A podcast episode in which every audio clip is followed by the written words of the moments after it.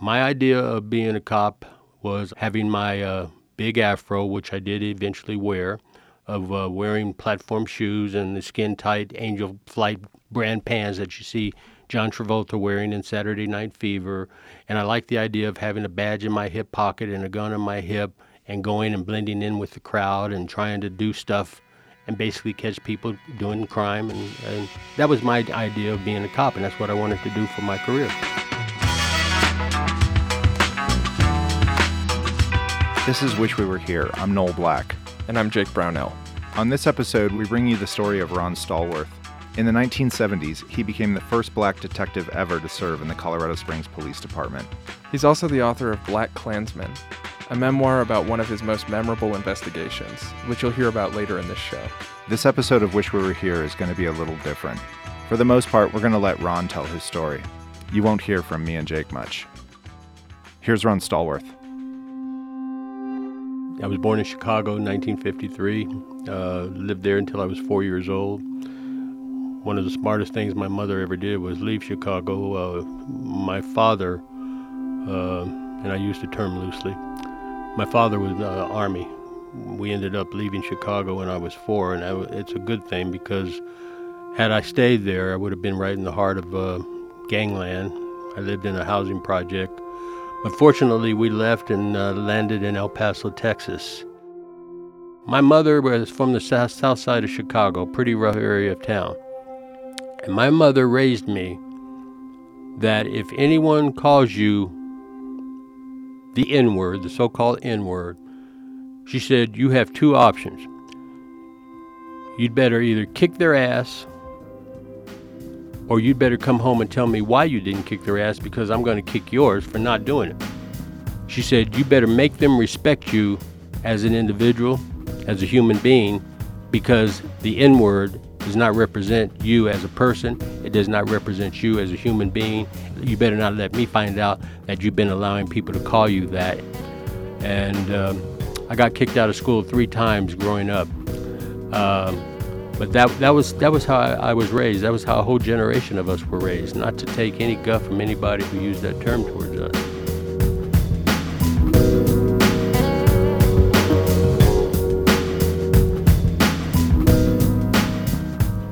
In 1972, my mother paid a visit to uh, her sister, my uh, aunt, whose husband was stationed at Fort Carson.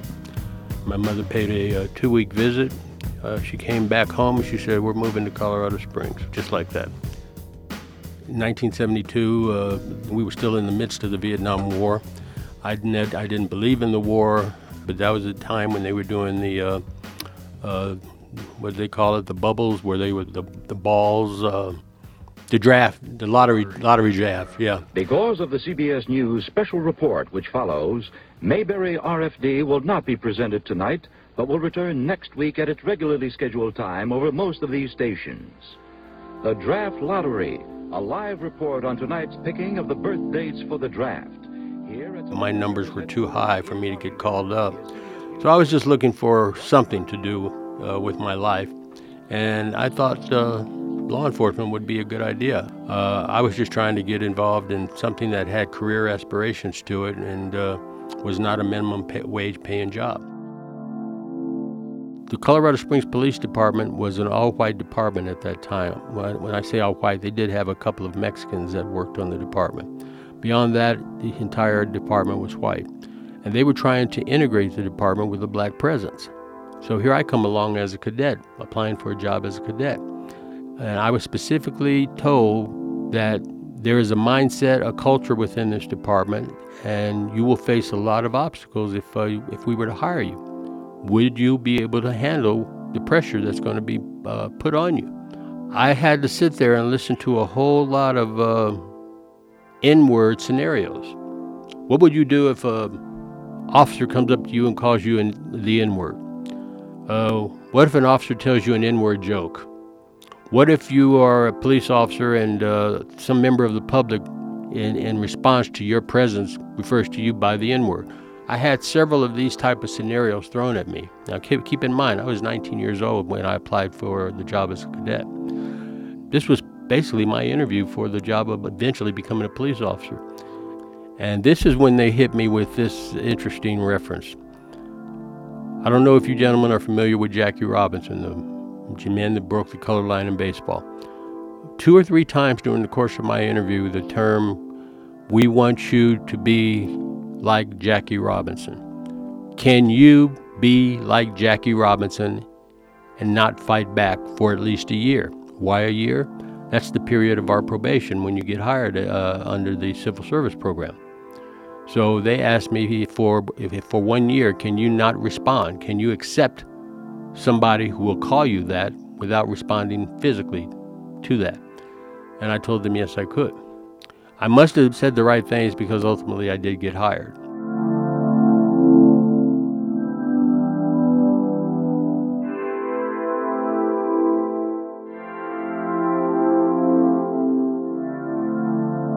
I'm working in the ID Bureau behind the counter checking records, doing fingerprint checks and everything like that. Officers would occasionally come in person instead of doing it over the radio. They'd come in person and give you the name and date of birth of a person and ask you to check their record for them.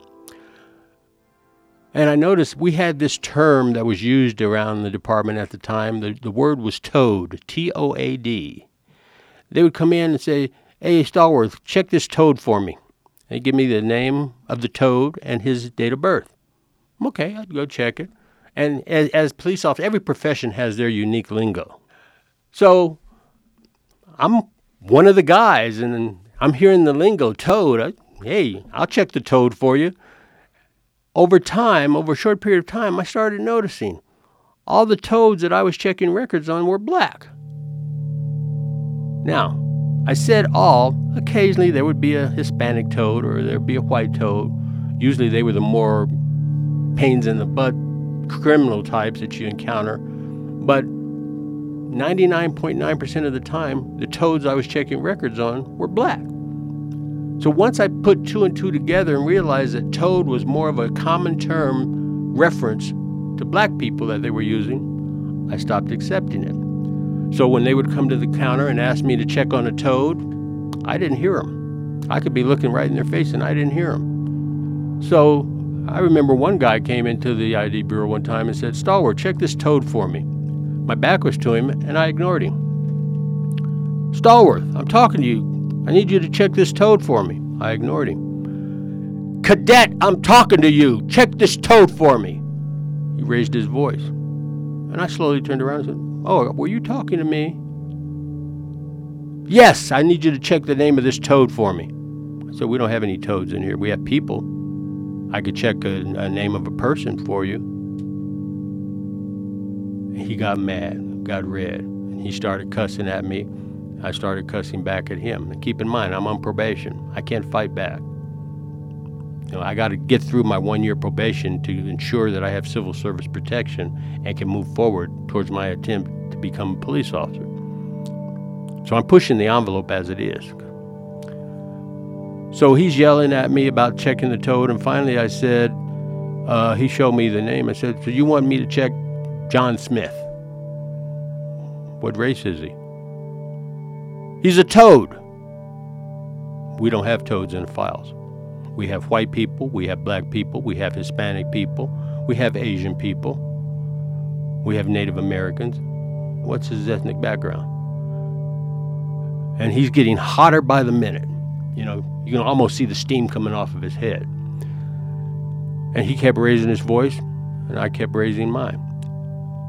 And he's making threats at me, and because I'm a cadet, I'm considered a lower status within the department in the food chain, so to speak, and I'm not backing down to him. So finally, I need you to check John Smith, uh, DOB. I said, Oh, I can do that. I checked it, got the information he wanted. He snatched it out of my hand and walked away. That was one of the ways in which I fought some of these little r- racial battles you know, once I realized some of the games that they were playing. Little subtle things like that make a difference.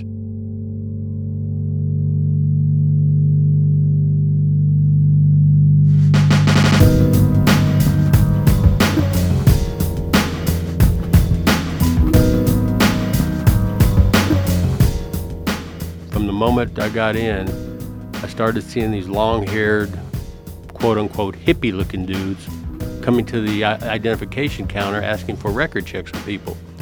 And I remember asking the uh, senior uh, ID personnel, who are these guys? Why are they asking for record checks? And why are we cooperating with them? That's when they said, in hushed, whispered tones, those are the narcs.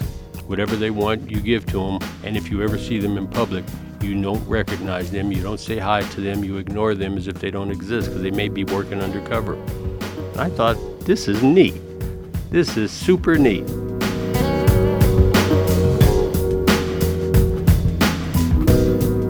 So I got to know some of these guys, and the sergeant in particular. In the book, he's referred to as a Lieutenant Art, because uh, during most of my time with him, he was a lieutenant. When I first met him, he was a sergeant. I started talking to him about the prospects of becoming an undercover narcotics officer. And I remember he he asked me, he said, How old are you? I said, 19. He busted out laughing. He said, well, first of all, you have to be a police officer, and in order to be that, you have to be 21.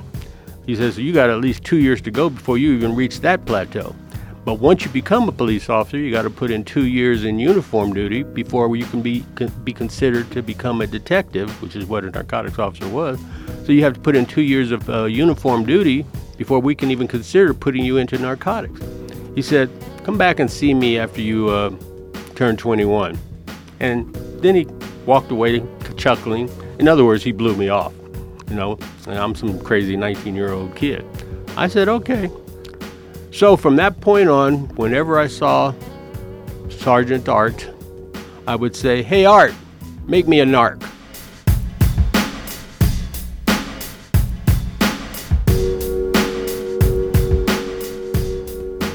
Gentleman by the name of Stokely Carmichael. I don't know if you remember him. Stokely was a major player in the Black Panther Party. In fact, he was one of the leaders. He came into town. He was being sponsored by the old Bells Nightingale Club. It was one of the major black nightclubs. You had Bells Nightingale and you had uh, Fannie Mae Duncan's Cotton Club on uh, Colorado, uh, Colorado Avenue. Bells was sponsoring Stokely Carmichael. He was coming into town to give a presentation. And all of our narcotic officers were white. They had trouble penetrating the drug community within the black population. So, with Stokely coming into town, Art remembered that I had been pushing to try to get into narcotics, do undercover work, and I was approached and asked if I wanted to do an undercover assignment, a special undercover assignment. That assignment was to go into the bar and to monitor Stokely Carmichael's speech because the department was concerned about the incendiary tone of his rhetoric and uh, whether or not it would have an impact on, on the community and whether or not we as a police department should uh, be prepared to do something. Now, by this time, I was a patrolman. Uh, I had been on the job for uh, about a year, a little more than a year. And um, when he approached me about this, I was tickled to death. Finally, my dreams, my wishes are coming true. I said, Yeah, I want to do this. So I got a crash course in undercover work. All the narcs were basically explaining, okay, if this happens, you respond this way. Or if somebody says this, this is what you should say. They told me the price of drugs in the undercover market. Heroin goes for this, marijuana goes for that. It comes in different amounts. This is the lingo that they talk. You know, I'm sitting there and I'm absorbing all this, and I'm I'm just I'm like a kid in a candy store. And um, they gave me a little bit of cash, city cash, and uh, told me to go into the bar, and I asked the most important question that an undercover cop possibly asks their boss when they go into the work. I said, Can I uh, drink alcohol? They said, Yeah, you can have one drink. That's it. I said, Okay, good.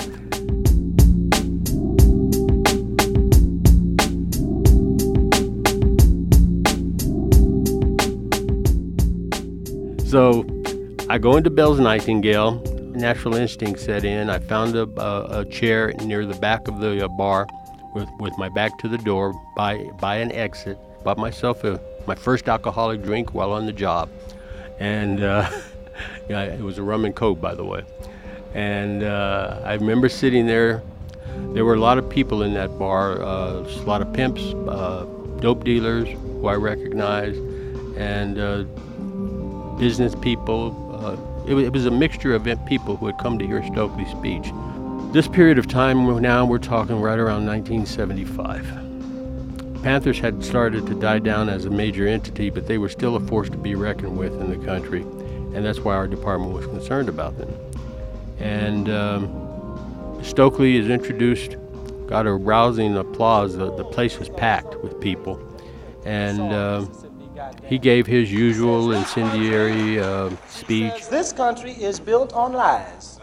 They told you and me that if we worked hard and if we sweated that we would succeed and become rich, and if that were true, I tell you we would own this country. I tell you we would own this country. The interesting part about Stokely, about anyone who is a charismatic speaker, a charismatic leader, I found out that night, is that you can get caught up in their charisma.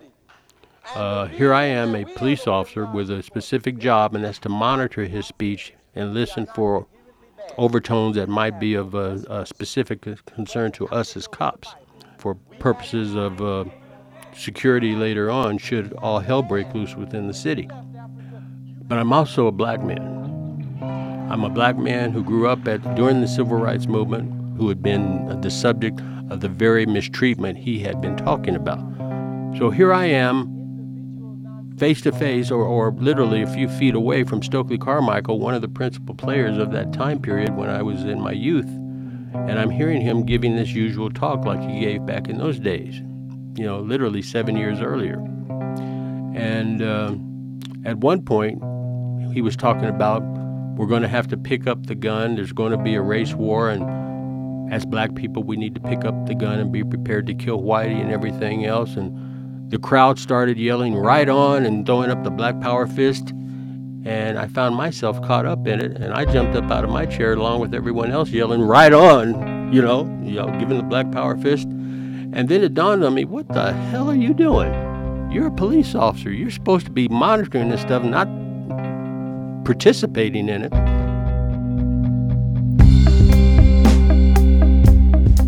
Had a dual function. I was I was operating in a dual in a, in a dual world, if you will.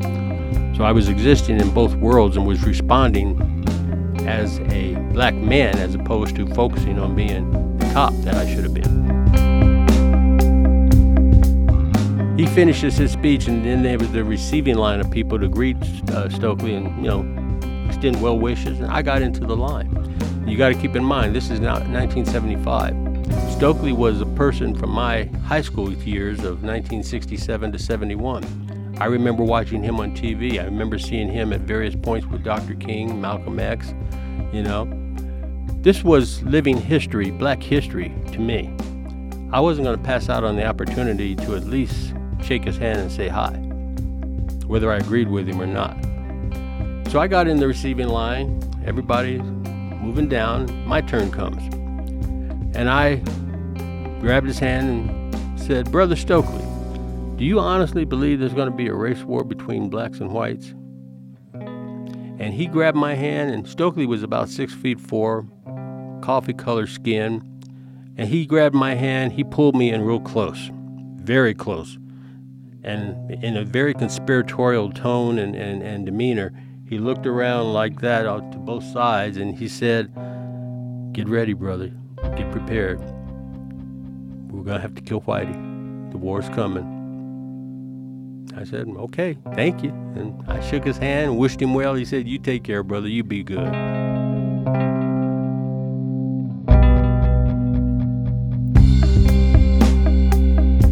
And I walked off and went and reported to my superiors and told them that Stokely still has the verbal power, you know, he had the public literally in the palm of his hand.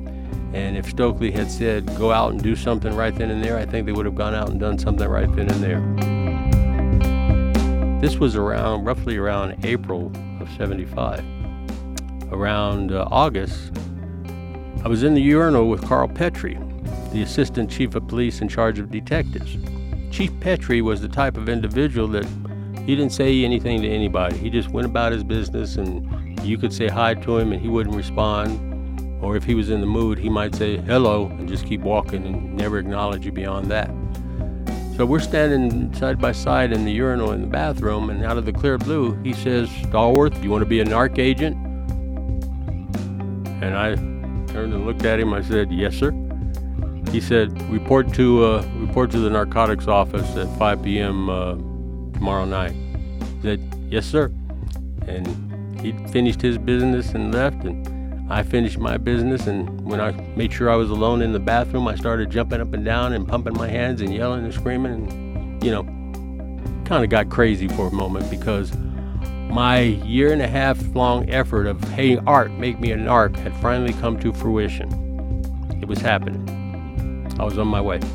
And that's how I ended up in the narcotics division. Was standing at the urinal next to the assistant chief of police and detectives. And did you get to out your afro and get the platform shoes like you had envisioned? Oh, hell yeah.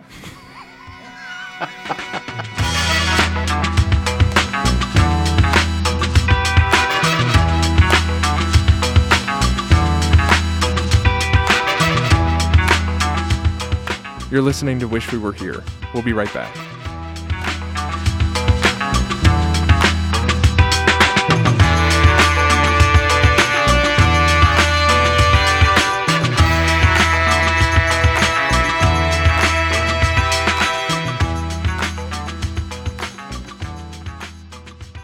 Welcome back to Wish We Were Here. I'm Noel Black. And I'm Jake Brownell. If you're just joining us, we're listening to Ron Stallworth, the Colorado Springs Police Department's first black detective. After serving several years as an undercover agent in narcotics, Ron had a falling out with one of his superiors and got transferred to the intelligence division. Ron picks up the story there. It was October, yeah, yeah, roughly around October of 78. Sitting in my office, one of the things we did, I was in the intelligence division. Intelligence was responsible for just that. We maintained files on subversive groups, um, outlaw motorcycle gangs, for example. Sons of Silence, as you are well aware of around this area, were considered a subversive group. We maintained files on them. We kept track on any adverse activity that was going on in the city or potentially would go on in the city. We were also responsible for VIP protection. One of the things we did routinely was every morning we would pick up the two newspapers. Back then it was the Gazette Telegraph and the Colorado Sun. We would pick up these newspapers and we would read them to see what was being reported on and see if there was anything of interest that maybe we should take a closer look at. We also read the Rocky Mountain News and the Denver Post to see if there was anything up there that had a tie in to us as a city. This was routine activity. And on this particular occasion, I was reading uh, one of the papers, I can't remember which one, and I saw this ad in the classifieds that said Ku Klux Klan for information, and then there was a uh, P.O. box. So I had the bright idea to respond to the ad. I wrote a little note identifying myself as a white man who hated the direction the country was going in, if this sounds familiar. But I said I didn't like the direction our country was going in and that we needed to take it back. And I used the N word a couple of times, uh, and we needed to reclaim our country. I can't remember the specifics of the letter I wrote. But I wrote this letter, and then I did a fatal mistake, something that uh, I can only subscribe to uh, the result of having a brain cramp that day. I signed the letter Ron Stallworth instead of using my undercover name. I had two different undercover names that I used when I made cases. And for some reason, I signed Ron Stallworth to the letter. And then I gave the undercover phone line that we use for making cases, which is something that, you know, probably shouldn't have done either. So I had my real name, the undercover phone line, put this in an envelope, mailed it off, forgot about it. About a week or so later, maybe two weeks, I forget the time frame, I get a phone call at the office, the intelligence office.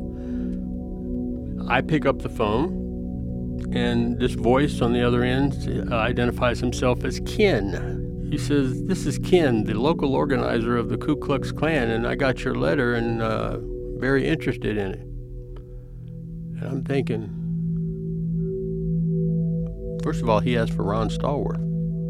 I said, nobody calls Ron Stallworth on the undercover phone line. They may call Freddie Washington, which was one of my undercover names. They may call Dwight Jefferson, which was one of my undercover names. But nobody calls Ron Stallworth on this line. So when he called and asked to speak to Ron Stallworth, I'm kind of freaking out. how did this happen? So he says, This is Ken, the local organizer for the Ku Klux Klan. I got your letter, was very impressed, and wanted to talk to you about it. Why do you want to join the Klan? What the hell? I said, I hate the N word. I hate Mexicans. I hate Jews. I hate Asians. You name the ethnicity, I told him I hated them all, which is the buzzwords that they like to hear, the buzzwords of hate. And I wanted to do something about it. Then to punctuate it, I said, an N word person is dating my sister. And every time he puts his filthy black hands on her body, it just pisses me off, and I want to do something about it. Keep in mind, he thinks I'm white. He said, You're just the kind of guy we want. When can we meet?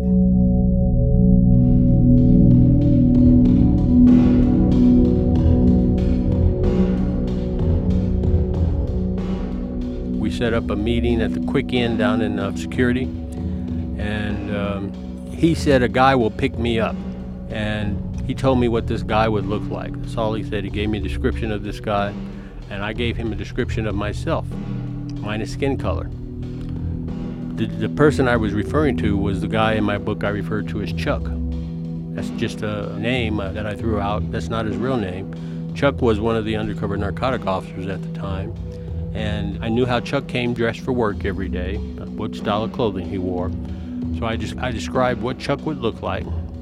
Chuck and I were physically about the same height, same weight. Like I said, I basically described myself except skin color.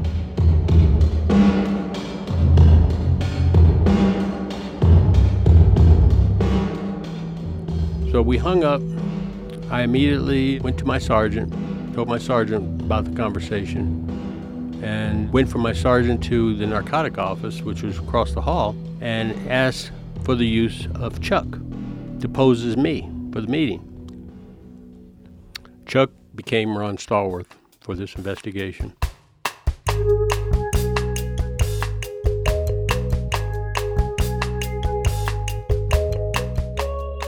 He was still a narcotic officer. He was still making drug cases, and he was only used when it required a face to face meeting. When there were no face to face meetings, I, I, was the one talking on the phone. Chuck would go to a meeting that I had set up, posing as me. I would always wire Chuck up for sound so I could sit out on surveillance in the car and hear what was going on. And then Chuck would leave the meeting, come back to the office, I'd wait sometimes, maybe a half hour, hour, and then I'd call Ken, the local organizer, and call him back to elaborate on something that he had said during the course of this meeting with Chuck. So within a half hour or an hour, I'm physically talking to Ron Stallworth, white Ron Stallworth. The black Ron Stallworth, the real me, would call him up and talk to him about a matter, which is part of the irony of this investigation. If you had Chuck sitting here right now talking to you, you would clearly hear two separate, distinct voices. We do not sound alike. And yet, only one time was I ever challenged. One time uh, I called after Chuck had been with him for about an hour or two. I called back to elaborate on something that was said, and Ken immediately said, What's the matter with you? Your voice sounds different. And I, I coughed and I said, Oh, I have a sinus infection.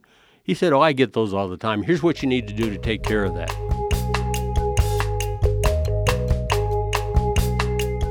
When you do an undercover assignment, if you can, from that initial phase, when you have contact with somebody, if you can reel them in to your storyline, have them believe in you from the very first moment, you've got them. I was successful reeling Ken in from the very first moment.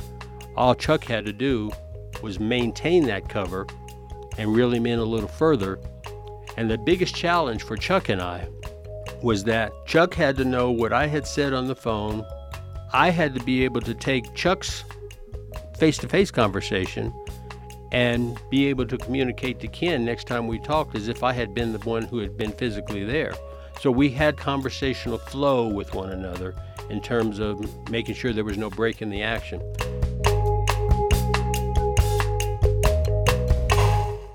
I had told Chuck when I had sent him off on this uh, assignment, I told him, I said, I want you to basically go in there and get as much literature as you possibly can, learn as much as you possibly can. Remember, we, we were an intelligence unit. We wanted intelligence on this group. And so Ken had already revealed a lot, and then he gave Chuck an application packet, told Chuck how to fill the application out and uh, how much money it would cost. I actually filled the application out. It required a photograph, and I took a photograph of Chuck sitting in, in my, my office. And the next day, I got the money from uh, the city and uh, got a money order, I believe it was, and mailed it off to David Duke, the Grand Wizard, down in um, Metairie, uh, Louisiana, which is a suburb of New Orleans. And that started the process. After sending my application in, you were supposed to get your membership card within a couple of weeks, is what they said. I didn't get it. I waited about three weeks, didn't get it. Ken kept telling me, "Oh, you've got you've, you've been confirmed as a member. I've I've I've talked to uh, I've talked to Duke, and Duke's told me that you're a member, but I don't have a card. And I was told that you can't participate in any of our activities until you get a card. So basically, I'm a Klansman, if you will, in limbo. So finally, I said, "The heck with it." I picked up the phone and I called David Duke directly. I introduced myself again as Ron Stallworth, new Klan member down in Colorado Springs, eager to participate but can't because I don't have my card. Can you please check it out for me? And I hear the rustling of papers in the background, and finally uh, Duke says, Oh, here it is. He said, Oh, we've had some administrative problems and everything, and it got lost in the shuffle. He said, I'll tell you what I'll do. He says, I'll personally put your card and, and, and certificate together and get it in the mail to you, then we'll be good. Tell us about David Duke a little bit, if you would. On a personal level, David Duke was a very nice, uh, soft spoken, very good conversationalist. Kind of guy, if uh, you get him off the subject of race, ethnicity, and the KKK in particular, you could have a very nice chat with him. You know, very nice chat. But point is, you never could get him off of that subject.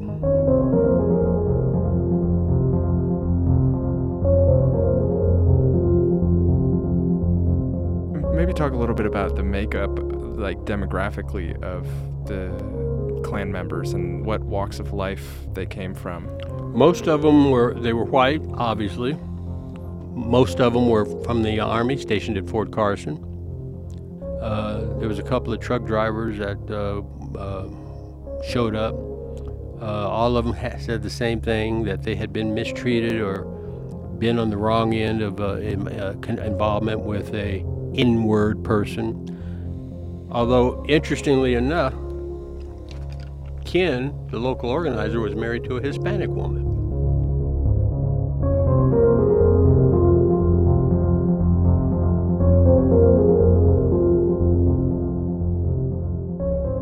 They had three cross burnings planned. Participating in the burning of a fiery cross, as they call it, is a very important event in their existence.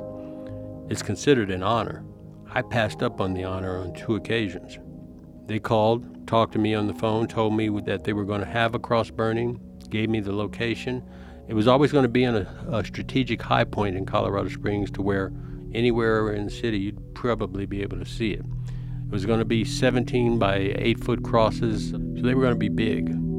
They told me uh, they were going to soak the crosses in kerosene and then told me how they were going to ignite it. They were going to go to the location, dig a trench to put the cross in, and they say they got this method of, of igniting the cross from a James Bond movie. They were going to smoke a cigarette down until there was about a minute left of it to burn. And they were going to take a pack of matches put the pack at the base, stick this un- unsmoking cigarette at the base, and then drive away. A minute later, the cigarette will burn down, ignite the uh, pack of matches, and whoosh, you have a burning fiery cross, and they're they're nowhere near the uh, vicinity.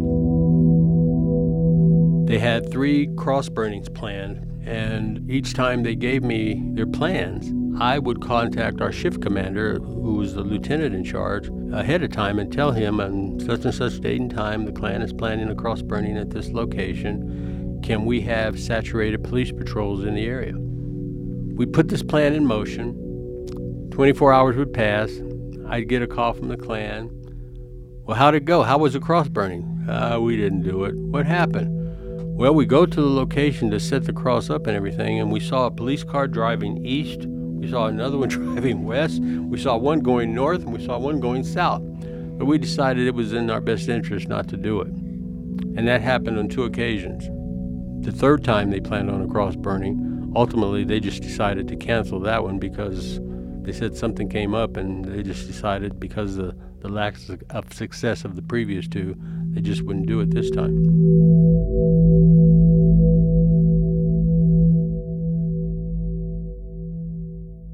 We were getting information from the Klan the Klan was tied in with the Posse Comitatus, a local far right wing extremist group, very popular at the time.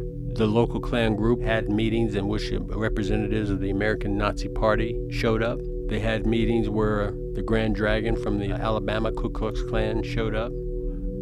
This is what we were dealing with.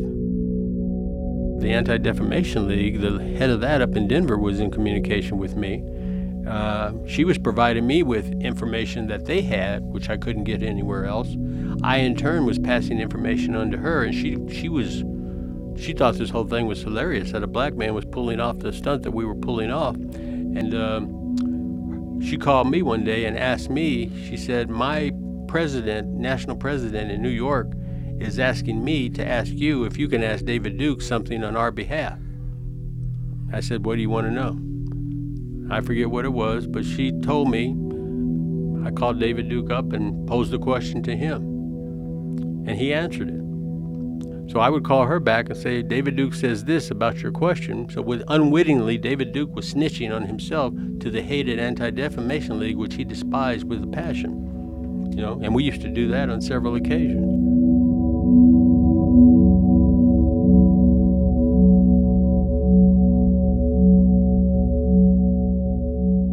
Investigation itself uh, began around October, and the official end of it, where I was told to no longer have any contact with them, occurred around April. So that's about seven months, I believe. And we still started getting information coming in afterwards, so I was still following up on it. But officially, the investigation had been concluded. And what was it that concluded it? Ken was a soldier in the Army and he was getting out of uh, Fort Carson. And he and the other Klan members, the soldiers, had uh, discussed having more stability within the local leadership. Being a GI, you know, they come and go every three years or so. So, what Ken did, he had taken a private uh, vote, if you will, among his members without telling Chuck or me, and had decided that they wanted local leadership. And they decided they wanted Ron Stallworth to become the local leader of the Klan because he had proven to be a, uh, a dedicated and loyal Klansman. As undercover cops, we cannot participate in criminal activity. It's called entrapment. So when he told Chuck in person about this. Chuck did what any good cop would do, was try to talk his way out of a potential entrapment situation. Ken was insistent. Nope, we voted and we decided we want you. And several of the members came up to Chuck in person and said, "We agree with Ken. We we think you're the best man suited for the job." In the same vein, Ken is talking to me on the phone about running the Colorado Springs chapter of the Klan. We voted, we won it. I kept putting him off. Chuck would put him off at face to face meetings. Finally, I had a conversation with Ken, and Ken was adamant you've got to take over the Klan. And that's when I went to my uh, chief and told the chief, Chief, this is what's going on. These guys are very adamant they want Ron Stallworth to become the local leader of the Klan. I said, and quite frankly, I'd like to do it. I feel that we would be successful in further penetrating the white supremacist groups here in Colorado. And uh, the chief wouldn't buy it. He said no. He felt this has gone on far enough. He ordered me not to answer any more phone calls from the Klan. Fact, he told us to shut the undercover phone line down and have the number changed. He told me not to have Chuck go into any further meetings with uh, Ken and company, uh, not to respond to any mailings that may come in to the undercover mailbox, you know. And basically, he said, I want Ron Stallworth Klansman to disappear.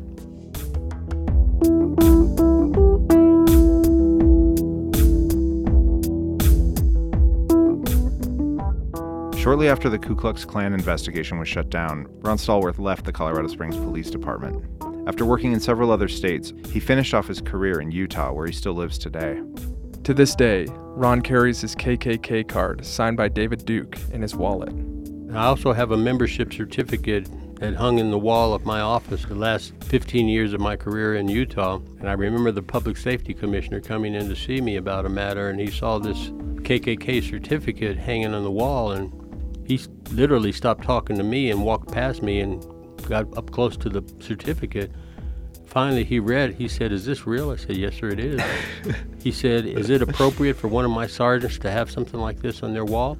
I said, Well, is it appropriate to have the head of dead animals and dead fish on plaques hanging on walls? I'm not a hunter or a fisherman, but all the outdoorsmen in our state have this type of stuff hanging on their walls. I said, This is basically a memorabilia from um, my police career, and that's why it's on there. And he finally relented. He said, Okay, I see your point, carry on. And my Klan membership certificate hung on my wall in my office in Utah for the last 15 years of my career.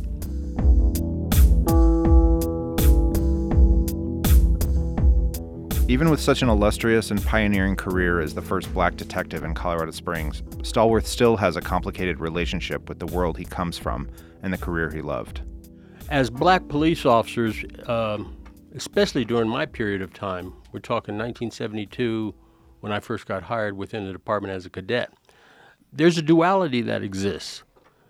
You're too blue for the black community and too black for the white community. You know, so where do you fit in? Where do you fit in?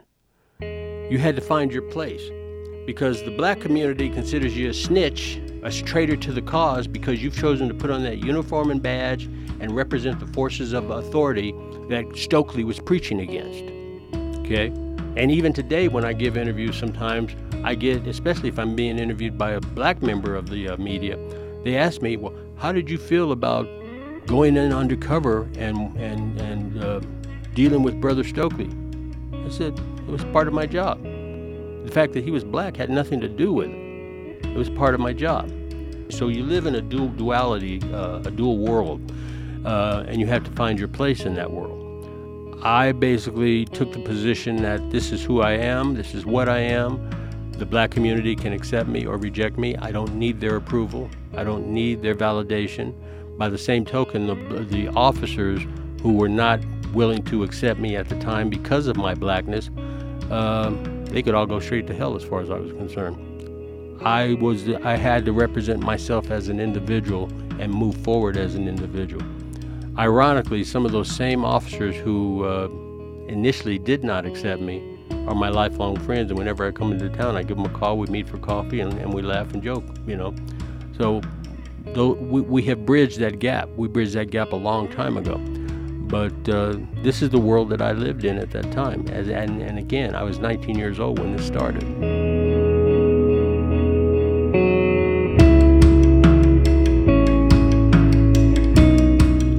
Many thanks to Ron Stallworth, author of Black Klansman, which you can download from the Kindle store online. Music in this episode is by Lee Rosevere, the Budos Band, Saren, Poddington Bear, Deadly Combo, Chris Zabriskie, Kevin MacLeod, Anthony Rayukov, and All Shall Be Well. Many thanks to our production assistant, Amelia Whitmer, and our intern, Charlie Neves. Wish We Were Here is a production of KRCC Radio Colorado College in Colorado Springs. You can subscribe to our podcast at iTunes and Stitcher. For KRCC and Wish We Were Here, I'm Noel Black. And I'm Jake Brownell.